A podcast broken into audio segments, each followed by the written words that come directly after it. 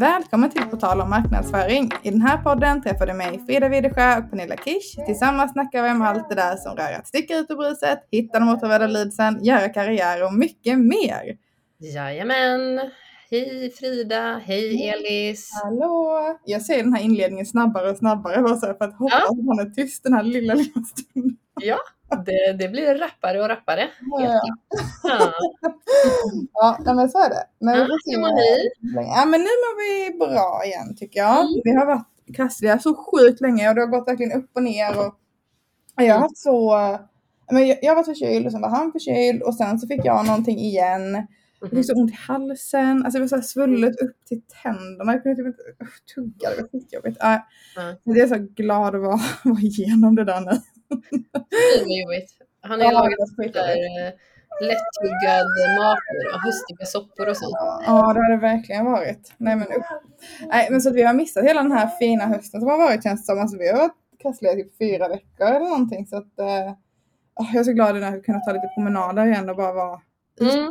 och busa och eh, sådär. Så nu är vi mycket på lekplatser. Så att, Mm. eh, den eh, karriären har börjat nu. Kul, vad gör ni? Gungar ni eller? Ja, men nu, vi gungar ju bara än så länge då. han, är, han är inte så gammal än. Men eh, gunga går bra. Um, men det är kul, jag träffade en annan mamma på lekplatsen och så började vi Mm. prata lite såhär, va? Nej, men det känns så kul att liksom få vara på lekplatsen nu. Eh, så här. Och hon hade ju, hon hade tre barn. Hon, och hon var inte lika exalterad över att vara på lekplatsen. Jo, då är man såhär, gud kommer jag aldrig få lämna den här lekplatsen? Jag år. Och så jag så bara, ska vi gå till lekplatsen? Gud. Gud, kul. Mm. Det, jag, jag kan så relatera till det. Eh, och nu är mina barn då 11 och 7 år. Alltså nu börjar det bli lite så här, nu tycker jag nästan lite mysigt att gå till lekplatsen. För de är ju inte alls taggade på att gå till är inte så lekplatsen. ofta, nej. nej. Så när vi väl gör det, kanske framförallt med den mindre då, då, då är det ju jättemysigt. Tycker man. Mm. Igen. Men man var ju bra på det ett tag alltså. Herregud. Vi har en så himla himla fin lekplats här, en jättestor som är liksom är väldigt så här i en skogsdunge med bara löv, lövträd runt om. Så nu på hösten är det liksom som, ja men man är liksom i en lövskog. Alltså ja, det är så fint, precis i vatten och så, ja, jättemysigt. Ja. Så att, eh, det är lyx faktiskt tycker jag, att vara där och busa nu. Mm. Nice. Mm. Ja. Vad har, eh, vad har hänt hos dig Pernilla? Jag har, eh, nej men jag har varit lite nere på västkusten. Det har varit höstlov för barnen och eh, jag brukar ju passa på att ta någon dag ledigt också. Eh, hösten är så lång så att det tycker jag man kan unna sig. Eh, så det har blivit lite promenader. Vi var nere på vårt landställe bland annat. Eh, där gick vi lite härliga långpromenader och hade, ja men det var, min syrra kom ner också så, där, så att vi, vi var samlade hela familjen och spelade spel och vi läste en sån här mordgåta. Har du gjort det någon gång? Du vet, sån här, Ja, jag har hört om dem. Eh, ja, var det kul? Det var jättekul faktiskt. Eh, vi tänkte eftersom det fortfarande var lite halloween-tider och så, så tänkte vi ja, men vi beställer en sån, det kan vara lite kul. Mm.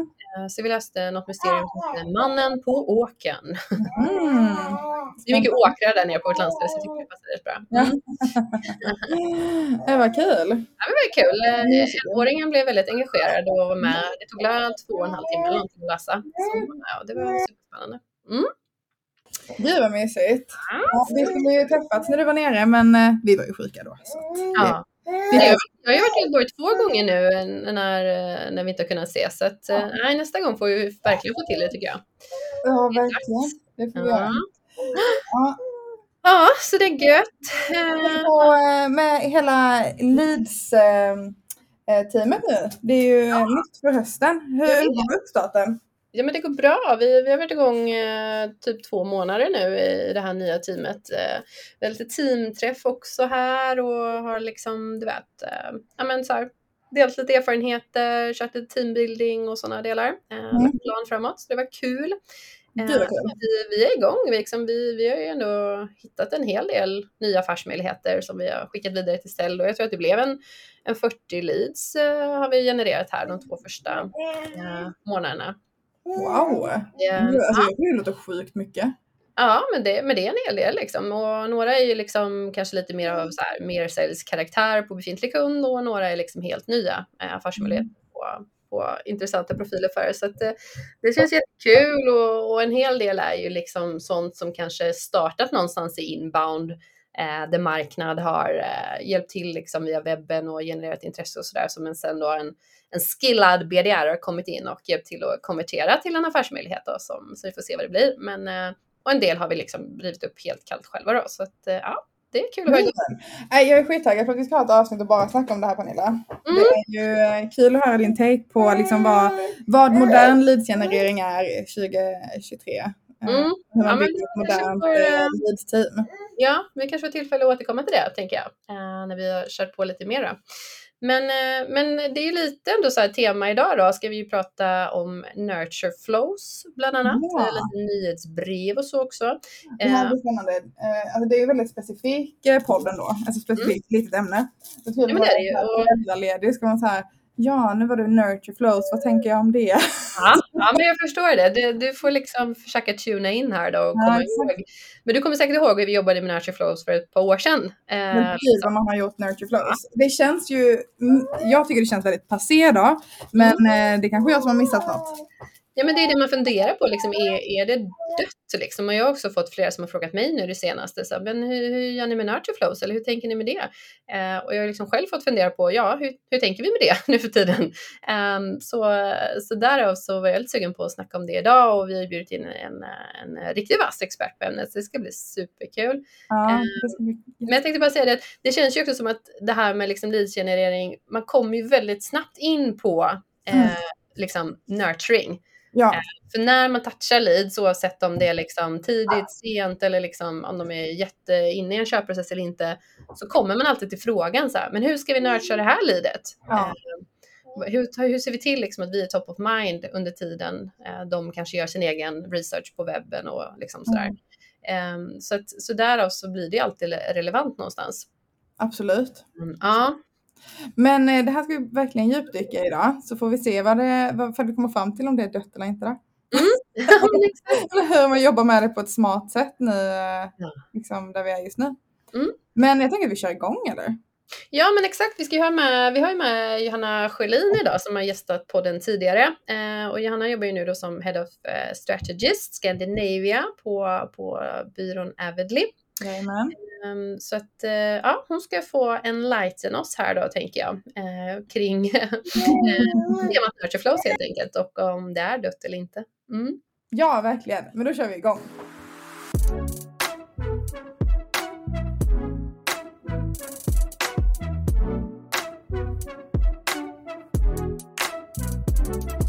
Ja, men varmt välkommen då säger jag till dig Johanna. Hur är läget med dig?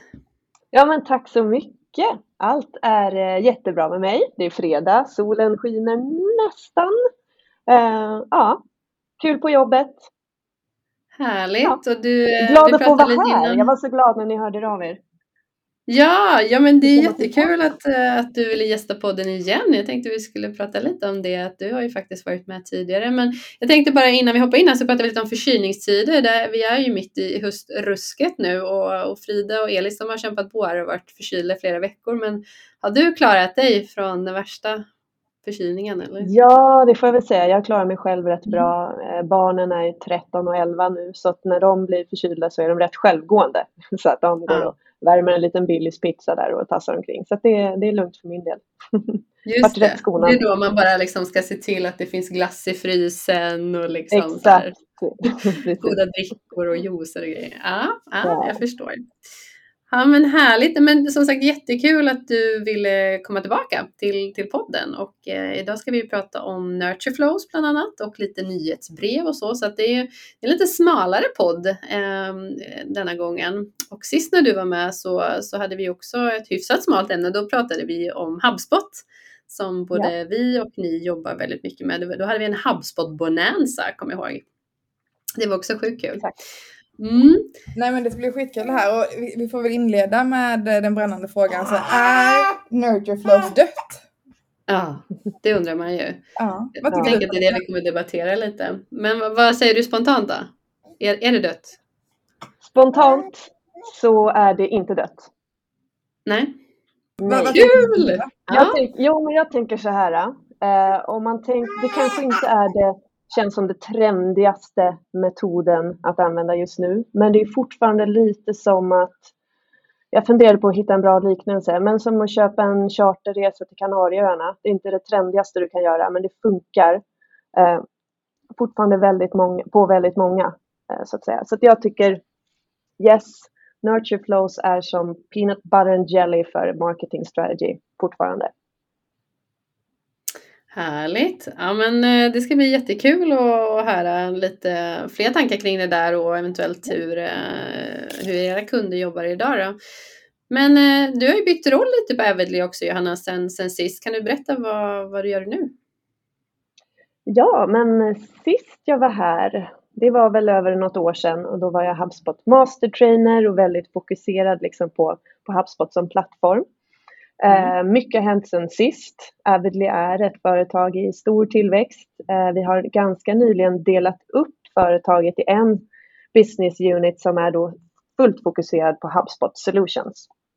Den mm. andra affärsområdet är mer fokuserat på traditionell marknadsföring och, och reklam, filmer och prints och, och kampanjer. Och så.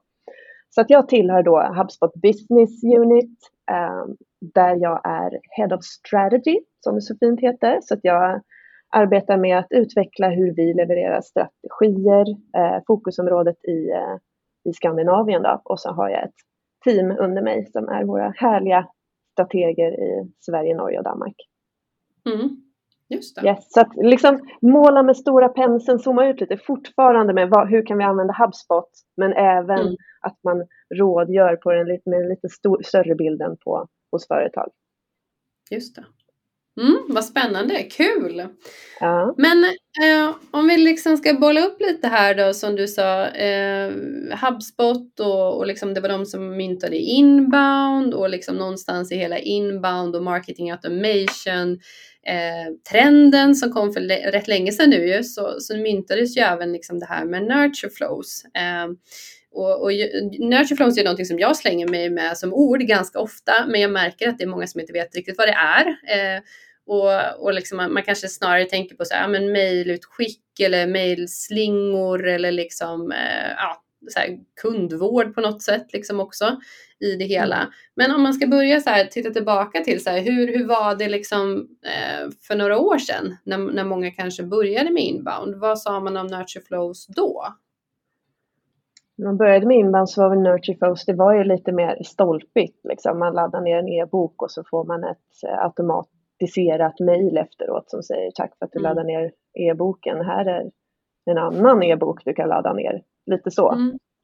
Eh, jag, har in, jag kan inte påstå att jag tror att alla som laddar ner en e-bok faktiskt läser e-boken. Så att ta nästa steg kanske inte är relevant utan man måste, man måste mm. nog eh, tänka om lite där. Just det. Eh, och saker och ting, ja. Nej, men jag tänkte på det här med liksom öppet content som absolut är liksom det, det som är trenden nu och det som mm. allt fler går mot och man, man inte redan är där att allt content är öppet. Så att ens lämna sin mailadress är inte relevant på samma sätt längre. För det var ju ändå rätt så många år sedan man faktiskt hade en e-bok bakom en mailadress och sen kom den per mail. Så att mm. det, det skapar ju också en utmaning i just det här nurture flow. Hur, hur, vem ska man ens skicka till? Ja, exakt. Mm. Men eh, vad heter det, vad, vad. Jag ska bara dunka klart lite i bordet. Lite ljudeffekter. Så. Okay. Men Pernilla, du får frågan en hel del och det är ju um, ofta kring det här med nurture flows. Vad mm. tänker du kring nurture flows? Känner du att det liksom fortfarande är aktuellt att uh, jobba med nurture flows? Funkar det? Vad, vad funkar inte? Ja, men jag, det, det jag tycker ofta jag hör också är att, eh, att man tycker att det snabbt växer till ett monster. Att så här, Eh, i teorin så kanske det är bra om man faktiskt liksom lyckas anpassa content som passar och liksom eh, så. Men det blir så specifikt, det blir så många flöden parallellt och, eh, och är man liksom också då ett, ett, bolag med många produkter eller många områden och så vidare så ja, men väldigt snabbt så tycker man ju och kanske oftast då ligger det på en marknadsförare. Det blir liksom den där arbetsuppgiften som inte är kanske den roligaste och liksom sjukt tidskrävande då att se till liksom att att det finns någonting och att det funkar exakt som det är tänkt och, och, och säljarna brukar ju älska det där, liksom att åh, finns det någonting som jag kan liksom göra nu för att jag har haft ett första möte och det är inte rätt timing till exempel, kanske man säger och så tar man hjälp av marknadsförare. Så, och så de blir ju själaglada om, om man säger att ja, men det finns ett nurture flow här som du kan liksom eh, aktivera. Eh, men, men det blir ju väldigt lätt eh, att så här, aha, och sen så går, och liksom, i B2B-processer är det ju långa säljcykler så att då kanske man går klart ett nurture flow och det är fortfarande inte aktuellt. Då frågar ju sig både kanske marknadsföraren och säljaren, vad ska vi göra nu då? Eh, så att man, jag tror man måste ju ha fler saker att jacka i här om det ska liksom gå att, eh, att nurtura någon över så pass lång tid som B2B-processerna kräver. Eh, och, och jag tror att många sliter verkligen med och känner att men det är ju liksom omöjligt att, att ha igång så här många flöden som vi skulle behöva. Eh, så mm. det, det är vad jag hör mycket i alla fall. Vet inte vad ni... Men är Nurtureflow eh, bara mail? Vad tycker du Johanna? Är Nurtureflow bara mailutskick? Uh, nej, det tycker jag inte och jag tycker att idag, definitivt speciellt, så behöver det inte vara det. Ett nurture flow, om man tänker lite mer omni-channel så kan det ju vara man kan jobba lite mer med retargeting-kampanjer. Det kan vara poddar som den här. Eh, så ofta så, så när man eh, träffar kunder som upplever det här att det har blivit ett monster, då vill jag mm. bara radera, stänga av alla workflows och börja om. Mm. Eh, mm. Jag tror nurture flows är också väldigt mycket en levande sak. Man behöver se över dem kontinuerligt. Så det tar lite tid även om det är automatiserade konversationer. Eh, mm. Ett, ett enkelt tips till att börja med nurture flows eller liksom ta ett omtag. Det tycker jag att det finns. Det ska finnas, alltid finnas två typer av nurture flows och en är för de som är tidigare i köpresan som vill ha inspiration. Det ska vara lite mer bygg på er thought leadership, eh, ge bra tips kring ämnet och kring de tjänster och det topic som ni vill prata kring. Och sen ska ni ha ett mm. nurture flow som är mer kring produkten, straight to the point. Eh, mm. Med att våra experter som pratar om den här lösningen i våran plattform eller vad det nu kan vara. Så två typer av nurture flows gör det hela mycket enklare. Mm. Om man tänker ja, men det är så. Men att försöka tillbaka till den liksom, frågan, så är nurture flows dött så tror jag att det är, ja det är det om man bara tänker på nurture flow som en mailslinga för det tror jag verkligen är stendött. Det mm. funkar inte längre och det är bara irriterande för mottagaren. Jag menar mm. man behöver inte ens ställa in sin mailkorg längre för att de där mejlen ska ändå sorteras bort automatiskt. Det funkar mm. ju inte. Mm. Um, så den typen av nurture flows är nog stendött tror jag. Mm. Men om man tänker på de här mer som du är inne på Johanna, eh, omnichannel, mycket mm. mer liksom finnas där mottagaren är och konsumera innehåll. Då mm. har vi något nytt. Men där måste man ju mm. också sätta högre krav på en som marknadsförare att tänka målgruppsanpassat. Ja, precis. För olika målgrupper och olika kundgrupper har ju olika känslor för olika kanaler. Tonåringar mm. skulle, gillar inte att få sms eh, medan kanske 50-plussarna tycker att det är jättetrevligt. Eh, så att olika kanaler, så det blir ännu mer avancerat. Eh, mm. Men eh, för att få till den här personliga värdefulla touchen men ändå rätt mm. timing. Just det. Mm. Vad, vad tänker vi om till exempel sådana här som du sa mer produktrelaterat? Eh, jag har ju några exempel från, från kunder också. Eh, man kanske har ett nurture flow typiskt så här, som triggas eh, när man flyttar en deal i, i, i sin deal pipe till exempel. Att man Eh, det vill säga man är förbi hela inspirationsfasen, man är ändå i någon typ av köpprocess och man har en aktiv dialog med en säljare. Eh, och man då till exempel flyttar en deal från, eh, från något mellansteg lite vidare i pipen. Eh, då har jag kunder som skickar ut eh, nurture, alltså vad ska man säga, mail med information som är mer, du vet, så här, om oss som bolag eller så här jobbar vi med vårt CSR-arbete, alltså mer det här lite fluffiga som inte mm. då är specifikt produktrelaterat, för det kan ju ofta säljarna själv berätta. Vad tycker ni om det då? Eh, jag, jag tycker det är lite customer nurturing, eh, mm. lite tjuvstart på det. Att det, det känns som att eh, ja, men man tjuvstartar lite den här onboarding-processen. För mm. det får man inte glömma när man pratar nurture flows, att det faktiskt är befintlig kund också som ska eh, bli eh, omhändertagen. Och man måste ju Just. fortsätta prata med dem också. Så mm. det tycker jag är yes. Men det var, det var ett bra sätt att se det som att tjuvstarta eh, eh, liksom kundvården för där är man ju rätt så nära att bli kund åtminstone så att, eh, mm. absolut. Mm. Men det är super, superrelevant att börja prata redan då. Och där Mm. måste man nog verkligen tänka på vad man skickar ut så att kunden upplever det som värdeskapande. Eh, Mm. Så att man tänker på det här kanske extra mycket när det är en sån, i en säljprocess ändå att Mm. vad är kundvärdet, varför skickar vi det här? Så att det inte bara, vi vill berätta det här för dig, kund. Mm. Eh, Men så det är ju alltid Nej. någonting man kan tänka på, kanske specifikt i nurture flows där man faktiskt kanske når ut lite mer. Mm. Eh, Så att man hela tiden tar kundens, eller den potentiella kundens perspektiv. Ja, Mm. Ja, och sen så finns det ju mycket det här, ja det är viktigt att vara personlig och speciellt då kanske om man ska tjuvstarta en onboarding. Liksom. Det är väldigt viktigt att, att vara mänsklig. Men eh, lite som du var inne på Frida, när du, man stänger av de här klassiska nurture flowsen i inkorgen, man märker när de kommer.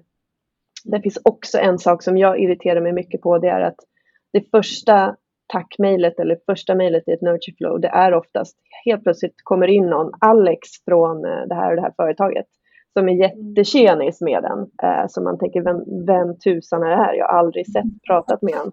Och så ska man helt plötsligt vara personlig. Eh, den är jag lite allergisk mot. Jag vet inte vad ni tycker. Mm. ja men verkligen, det, det kan jag känna igen. Det, det känns Mm. inte så nice. Ja, men det är ju svårt, oftast när man sitter vid ritbordet så tycker man ju att man sitter på de bästa idéerna och bästa formuleringarna. Men som du sa, det är ju så viktigt att sätta sig från andra perspektivet och tänka så här, hur skulle jag uppfatta det om, om jag var i fas att köpa en produkt från ett bolag eller om jag hade precis blivit kund, hur skulle jag då uppfatta det? För jag tror ofta att man glömmer det där, liksom, att som du sa, vi är ju någonstans personer och ja, vi uppfattar saker på olika sätt. Så att det, det där är ju superviktigt. Personligt, Ja. men personligt på ett sätt.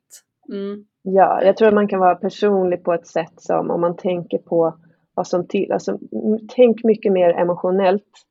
Mm. Bilden i mejlet eller liksom hur du formulerar dig i, i ämnesraden. Sådana små Mm. saker. Verkligen. snarare än att bara slänga in ett namn Just på det. avsändaren.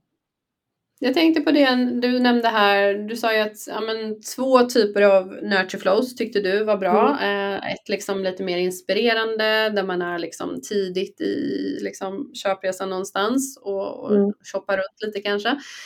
Mhm. Och en då som, som du sa är lite mer produkt och straight to the point. Då. Om man tänker på det här med nyhetsbrev då som ju liksom touchar an rätt så nära. Eh, det finns ju Mm. Folk som älskar nyhetsbrev. Det finns också sjukt många nyhetsbrev som du kan välja att prenumerera på. Eh, Mm. Skulle du säga att nyhetsbrev, att liksom ha något sånt som man skickar ut med, med olika intervall, kan det vara den här typen av nurture flow som är då inspirerande och tidig? Ja, verkligen. Nyhetsbrev är någonting som jag får mycket varmare känslor för än nurture flows, bara ord, ordmässigt. Eh, Mm. Om, när, du sa, när du nämnde nyhetsbrev här nu när vi pratade lite innan den här eh, Mm. inspelningen så tänkte jag att alltså, nyhetsbrev kom upp med exempel på nyhetsbrev som jag gillar. Där har jag Mm. jättemånga. Men nurture flows som jag har gillat, där kan jag ju inte ge många exempel. Det kan jag säga. Så att, eh, det är lite... Sen är ju ofta nyhetsbrev är håller man har valt med själv. eh, Mm. Jag håller verkligen med dig Johanna. Att, eh, och det är Mm. samma sak som det här med att vi, vi samlar inte in mejladress på samma sätt. Det är inte lika, det är inte det vi gör just nu. Vi jobbar ju Mm. mycket mer med att, att, vi vill informera och inspirera de som vill bli informerade och inspirerade och inte trycka Mm. på folk som inte är, är där eller redo för det. Så det är mycket mer att jobba med bra inspiration som gör att man faktiskt vill ta del av det vi säger. Ehm, och det tycker jag bara blir mer och mer hela tiden. Så, och nyhetsbrev tycker jag var en sån sak som var rätt så dött för några år sedan. Alltså lite Ja. så här, rätt så passé. Och nu är Eller det liksom, det, nu är det grejen. Ja, lite retro. Intressant att det svänger. Ja, Mm. eller hur? Det går... eh, Men det är som ni säger, det blir liksom så här, det som är nytt och spännande är ju alltid lite nytt och spännande i början tills det, ja, vad säger man, övergörs eller overdos liksom. Och så Mm. blir det den här negativa känslan som ni säger, "Nej, men när vi fått de där slingorna tusen gånger och vi har fått prata liksom, med någon Alex som, som känner sig tjenis som inte är det med mig och så vidare. Så, så får vi den här aggressionen mot någonting och då blir det så här, men då måste vi hitta någonting annat och så tycker vi det där känns härligt, liksom, att det svänger fram och tillbaka. Ja. Ehm, Men, nyhetsbrev Men däremot så tror jag...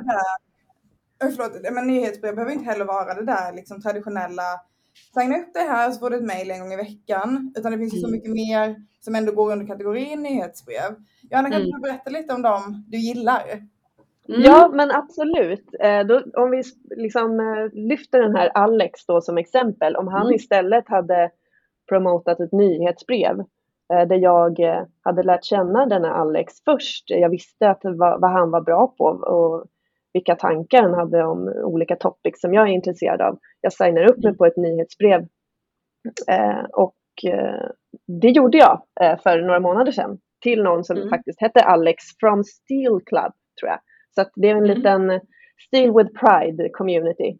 Uh, så mm. där blev jag väldigt glatt överraskad, för när jag första mejlet där, det var från Alex personligen som frågade Hej, ja men välkommen till våran Steel community. Vi stjäl goda idéer från varandra. Först vill jag bara veta lite om dig.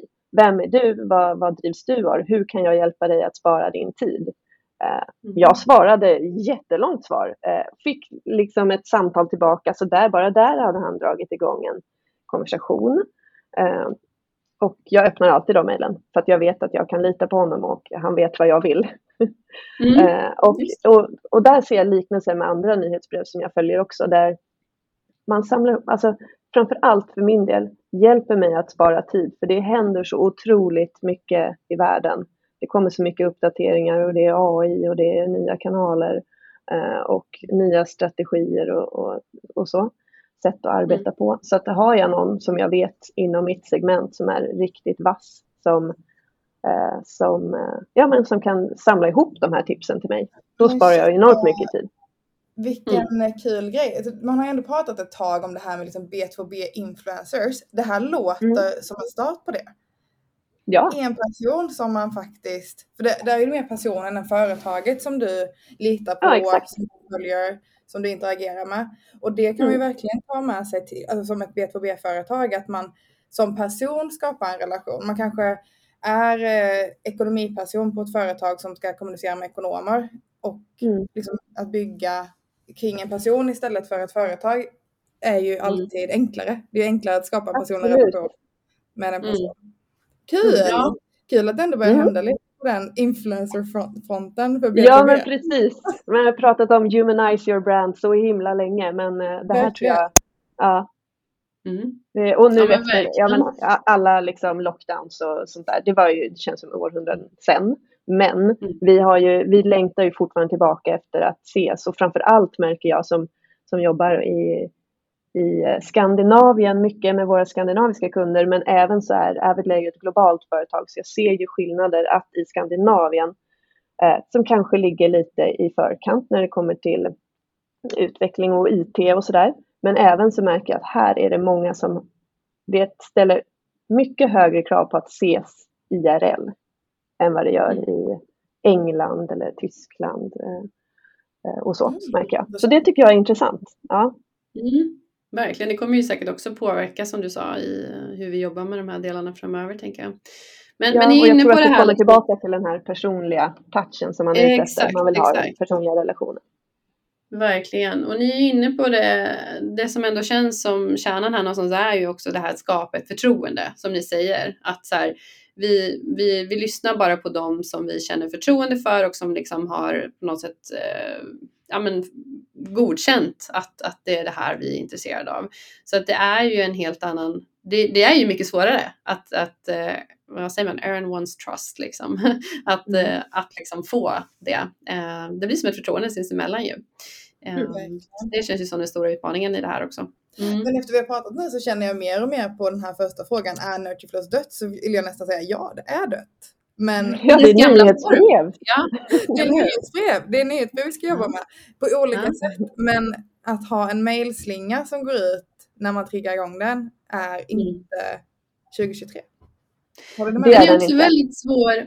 För det som också, en annan utmaning som jag har sett med, med Nurture Flows är ju också att Eh, för hela, hela grundtanken var ju att det skulle bygga då på ens intresse, som sagt, som du sa. Man har laddat ner en e-bok om det här, därför är du säkert intresserad av det här. Eh, och så ofta det man ser är att de som faktiskt har byggt det där eventuella monstret då, det blir också väldigt enformigt ju. För att du vet ju inte så mycket mer. Du, du har fått en sån här liten glimt av vad de är intresserade av och så drar du jättestora växlar på det och tror att wow, de måste vara superintresserade av det här och det här också. Men det vet man ju inte.